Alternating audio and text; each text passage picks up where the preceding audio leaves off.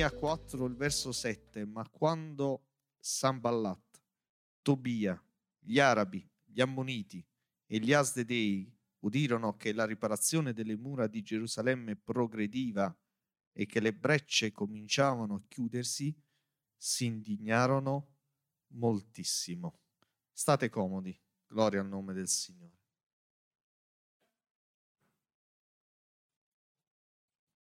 La riparazione progrediva.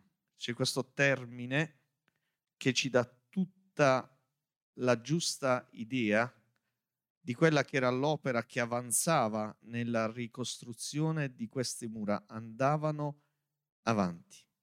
Nemia era stato colui che aveva avuto in cuore, chiaramente da parte di Dio, di tornare a Gerusalemme, aveva ottenuto il permesso del re per verificare la condizione della città, diventerà governatore dopo Zorobabele di questa città e dopo aver fatto un giro di notte, dice la scrittura, intorno alla città e aver considerato la situazione tragica in cui versavano le mura di questa città, decise di chiamare i notabili e eh, le persone più in vista della città per concordare la riparazione di queste mura le prime brecce che incominciarono a chiudersi furono proprio le brecce nel cuore di Nemia. Perché quando Dio vuole lavorare la nostra vita e vuole mettere nel nostro cuore il desiderio ardente di fare meglio la sua volontà, lui fa proprio così, apre una breccia che solo lui può chiudere quando decidiamo di attivarci per l'avanzamento dell'opera sua. Fece un giro, digiunò, chiamò i notabili, intervenne su quella che era stata l'attività fino a loro svolta e rimproverò anche la lentezza con cui il popolo capiva che era necessario invece tornare ad avere delle mura ben forti, chiuse, che potessero non solo rappresentare la città, ma anche difendere la città. L'opera progrediva e le breccia si chiudevano. L'opera che Dio ha incominciato nella tua vita e l'opera meravigliosa che Dio porta avanti nella tua vita. È un'opera che Lui stesso vuole far progredire, vuole portare avanti perché possa essere raggiunto un risultato, quello che ogni breccia possa essere chiusa e che la presenza di Dio possa essere tangibile nella tua e nella mia vita, perché il luogo così preparato è un luogo adatto a raccogliere, ad accogliere questa gloriosa presenza. Le breccia si chiudevano. Dio stamattina vuole portare avanti un lavoro, vuole far progredire l'opera sua nella tua vita e vuole dirti in che modo vuole operare questo. Partiamo dalle beffe. Abbiamo letto che c'erano delle persone che si opponevano all'opera di ricostruzione di queste mura e facevano beffe di Nemia e di quanti stavano lavorando a questa ricostruzione. Samballat c'è scritto in Nemia 4 al verso 2, disse che fanno questi giudei indeboliti. E stava dichiarando qualcosa di vero, perché i giudei che portavano avanti questo lavoro erano sicuramente rivenienti da una difficile situazione, da una deportazione, da un ritorno in patria, avevano vissuto sicuramente lo scoraggiamento, avevano vissuto momenti tragici nella loro vita, ma finalmente erano tornati e stavano ricostruendo. E chi aveva messo in cuore di riportare le cose alla normalità, di chiudere queste breccia, non era certo la loro forza, la loro prestanza, il loro desiderio, ma Dio aveva fatto sì che nel loro cuore nascesse questo desiderio che si portasse a termine la ricostruzione delle mura. Non serve essere uomini forti, non bisogna essere delle donne coraggiose. La Bibbia non ci insegna che per vedere la gloria di Dio nella nostra vita noi dobbiamo avere capacità superiori agli altri, ma quello che ci dice, quello che stamattina conferma la sua parola nel nostro cuore è che nonostante la nostra debolezza, nonostante il nostro scoraggiamento, nonostante anche il periodo dal quale proveniamo, che magari ha messo a dura prova la nostra vita, Dio è qui pronto a intervenire perché il vero e unico potente è Lui. E le breccia si chiuderanno, le breccia si chiuderanno, le breccia si chiuderanno perché Cristo è fedele. A volte capita, mentre ci affidiamo a Dio, di avere, ahimè, anche degli scoraggiatori molto vicini a noi. È sicuramente non bellissimo quello che accade a Nemia, al popolo, ma non è quello che può fermare la tua vita. Abbiamo qualche domenica fa parlato di Iairo. Abbiamo considerato come mentre Gesù arriva a casa sua, arrivano da questo uomo che aveva preso una posizione importante anche rispetto alla sua posizione, era un capo della sinagoga, ma era andato ai piedi di Gesù perché aveva un problema grave. Sua figlia era gravemente ammalata, ma mentre andava gli arrivano a dire non incomodare più il maestro perché ormai è morta. Ma Gesù va lo stesso, gli dice non temere, continua ad avere fede. Quando arriva lì, ridevano, dice la scrittura. Ridevano di Gesù, ma ridevano anche di Jairo, perché aveva continuato nel suo progetto. Ma come fai a continuare ad andare avanti se ormai ti abbiamo detto che è morta? Vuol dire che non c'è altra soluzione. Come non c'è altra soluzione? Ti dice il Signore stamattina. Ti ho detto che io chiuderò le breccia, che io ti darò la forza, che io ti porterò avanti. Tu continui a vedere la tua debolezza. Affidati a me. Affidati a me. Perché quello che è impossibile agli uomini rimane, ve lo voglio ricordare, possibile a Dio. E così come questa ragazzina tornò in vita, anche la tua speranza morta. Stamattina, se metti ogni cosa nelle mani del Signore può tornare in vita. Pietro aveva assistito, Pietro era testimone di quello che Gesù aveva fatto e quando si ritrovò più avanti, in una situazione molto simile, dove c'era una ragazza che era ormai deceduta, lo mandano a chiamare, lui sa, lui sa che la preghiera nel nome di Gesù ha potenza. E allora, visto che io e te siamo testimoni, come Pietro, di quello che Dio ancora oggi può fare, non possiamo non considerare che quando passiamo noi nella prova, nella difficoltà, quando si fanno anche beffa di noi e lo scoraggiamento prende piede nella nostra vita perché pensiamo di essere inadatti, incapaci, deboli, non nella posizione adeguata. Quando tutto questo accade, dobbiamo come Pietro ricordare che Dio è potente e che quando la sua parola viene come questa mattina a dire coraggio, le breccia si chiuderanno perché sono io che lavoro con te. Questa è verità. Le breccia si chiudevano, l'opera progrediva, anche se le beffe continuavano ad essere dichiarate. E non solo queste, non solo eh, prese in giro, ma addirittura arrivarono minacce, lettere minatorie. In Nemia 6,19 c'è scritto che Tobia mandava lettere per impaurirmi.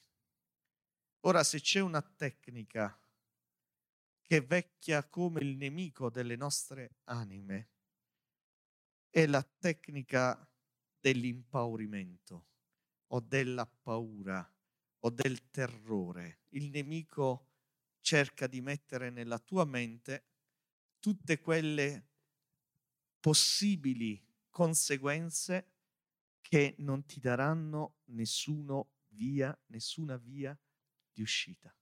E tu incominci a rifletterci e a pensare è proprio così quello che sto pensando può realmente accadere e io non ne verrò più fuori. Si accordarono di venire ad attaccare Gerusalemme e a crearvi disordine. Quello che fa il nemico è proprio questo nella nostra mente. Crea disordine.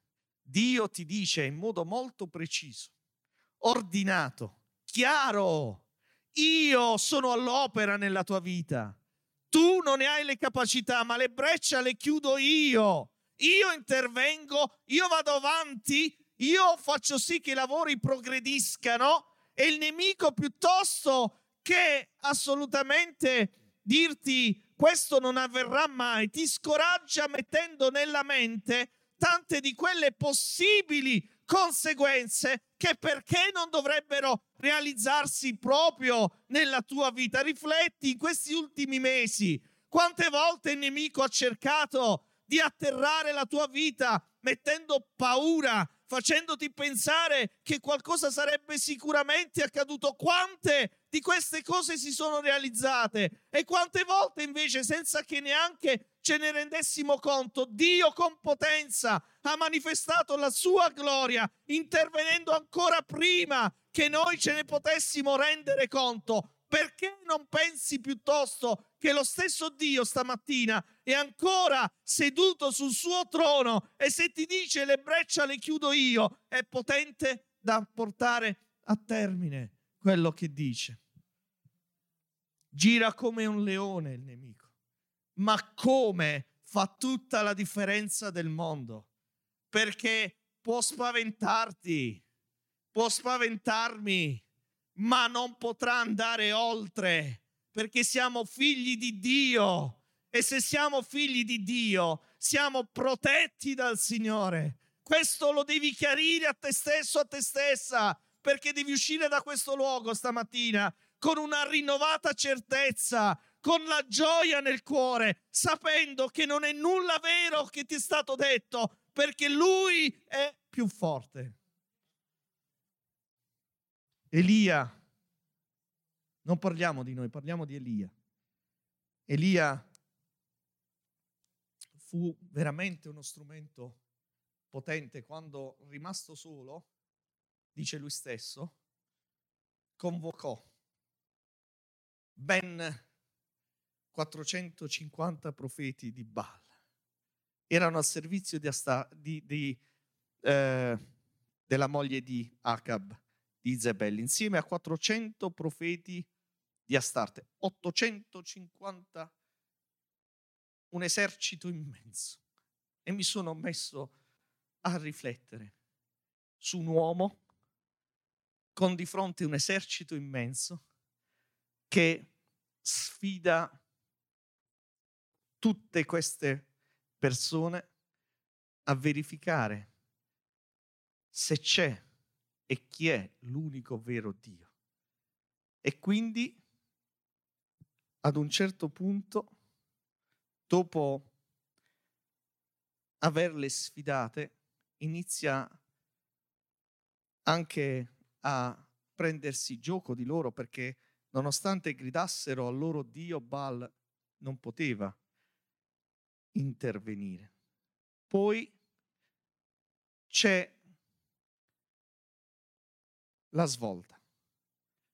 Elia costruisce un altare nel nome del Signore, prega il Signore e il fuoco piomba dal cielo, consumando l'olocausto, la legna, le pietre, la polvere e prosciugando perfino la quantità enorme di acqua che era stata versata sull'olocausto, ma tutto parte dalla costruzione di un altare nel nome del Signore.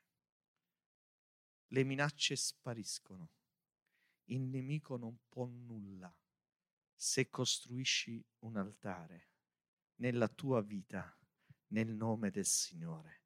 E la potenza di Dio, il fuoco dello Spirito Santo brucerà ogni cosa, togliendo di mezzo anche il più piccolo dubbio che Dio non sia potente da intervenire proprio nella tua circostanza. È il messaggio di questa mattina e Dio vuole assolutamente che nessuno di noi possa tornare a casa con qualche dubbio. Lui non solo va oltre lo scoraggiamento, oltre le minacce, ma voglio andare un attimo più in profondità dicendoti che Dio interverrà anche contro gli imprevisti. I nostri avversari, Nemia 4:11, dicevano, essi non sapranno, non vedranno nulla finché non saremo piombati in mezzo a loro, allora li uccideremo, faremo cessare i lavori. Non riuscendo con le minacce, non riuscendo con lo scoraggiamento e con le beffe, ad un certo punto avevano pensato bene di giocarsi la carta dell'imprevisto. Adesso li piomberemo addosso e allora loro non ne sapranno nulla, non ne potranno più venire fuori, smetteranno finalmente di portare avanti i lavori. I lavori cesseranno definitivamente e noi avremo chiuso questo capitolo perché non ne possiamo più, ma Dio non permette nulla del genere perché l'imprevisto è parte del mestiere di Dio. Fatemi usare questa espressione. L'imprevisto è parte del mestiere di Dio. Perché quando noi non conosciamo, Dio sa ogni cosa. E quando noi ci troviamo impreparati, Dio non lo è, perché Lui è pronto ad intervenire al momento opportuno. Il fuoco era sceso dal cielo. Elia e tutti avevano visto la gloria di Dio, ma bastarono poche parole di questa donna per portare Elia a assumere la modalità tappetino. Si fuggì nel deserto, si andò a mettere sotto una ginestra e pregò Dio, basta, prendi la mia anima, o oh Signore. Non pensava di poter andare oltre, ma Dio gli mandò cibo per sfamarlo per ben due volte, poi si alzò e camminò 40 giorni e 40 notti fino ad Oreb, entrò nella spelonca e Dio parlò ad Elia. Che fai qui? Elia, che ci fai qui? Prendi questa domanda stamattina per te e rifletti su quello che Dio veramente vuole dirti. Che ci fai qui? E mettici il tuo nome. Perché sei in questo luogo stamattina? Perché hai fatto tanta strada nonostante lo scoraggiamento, nonostante la tua condizione quasi irrecuperabile, addirittura la preghiera perché la tua anima fosse ripresa? Perché adesso sei qui? Perché? E aggiunse Dio, va fuori, fermati sul monte davanti al Signore, perché aveva da parlare al suo cuore. Che ci fai qui stamattina? Hai pensato troverò un attimo di conforto? Potrò almeno oggi non pensare alle stesse cose? Ma poi ecco il pastore ha incominciato a parlare proprio dei miei problemi e tutto mi è ripiombato addosso. Che ci fai qui stamattina? Perché sei alla presenza del Signore? Sei qui perché l'unica vera soluzione si chiama Cristo Gesù. E tu ce l'hai messa tutta. Hai affrontato grandi difficoltà. Sei riuscito magari anche a superare il tuo momento di scoraggiamento. Ma Dio non vuole fermarsi a questo. Lui vuole darti un compito adesso tu lavori per me. E io ti mostro la forza che sono in grado di dare alla tua vita perché il problema sia definitivamente sepolto. Rifà la strada nel deserto. Ora questa espressione per me è qualcosa di meraviglioso. Perché quando Dio dice rifà la strada nel deserto, sta dicendo in modo chiaro il deserto non ha più nessun potere su di te. La difficoltà non può farti più nulla perché ormai io sono tutto per te. E Dio lo dice anche a te stamattina. Che fai qui, Elia? Che ci fai?